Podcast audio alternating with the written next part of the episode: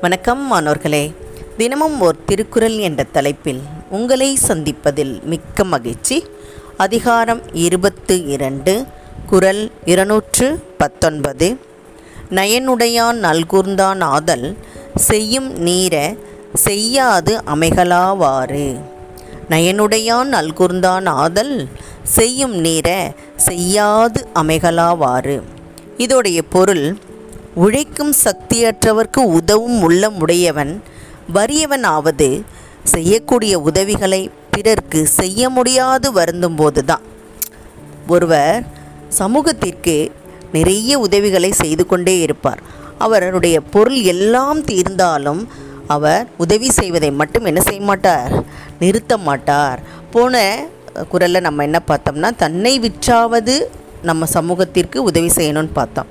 இப்போ வந்து இந்த குரலில் என்ன சொல்கிறாங்க அப்படின்னு பார்த்தோம்னா எப்போ நம்ம பிறருக்கு உதவ முடியாத ஒரு தருணம் வருதோ அந்த தருணம் தான் நமக்கு ஒரு வறுமையான காலகட்டம் அப்படின்னு சொல்கிறாங்க நாமெல்லாம் வந்து எதை வறுமை என்று சொல்வோம்? நமக்கு உணவு கிடைக்காத போது அல்லது நாம் நினைத்த ஆடைகளை உடுக்க முடியாத போது வறுமை நிலைக்கு தள்ளப்பட்டோம் என்று வருந்துவோம். ஆனால் இங்கே என்ன சொல்கிறாங்க அப்படின்னு பார்த்தா பிறருக்கு உதவ முடியாத நேரம் எப்போ வருதோ அதுதான் நமக்கு வறுமையான நேரம் அப்படின்னு சொல்லியிருக்காரு. அதனால தான் நயனுடையான் நேர்மையுடையான் நல்கூர்ந்தார் அப்படின்னா வறுமை நிலை அடைந்தாலும் பிறருக்கு செய்ய முடியாத போச்சே அப்படின்னு சொல்லி வருத்தப்படுறாரு இல்லையா?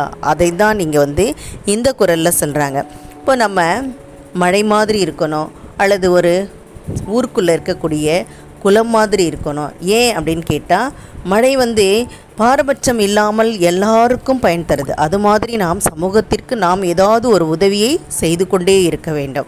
அதே போல் குளத்தில் இருக்கிற தண்ணீர் வந்து ஊரில் இருக்கக்கூடிய மக்கள் எல்லோருக்கும் அது பயன்படுது.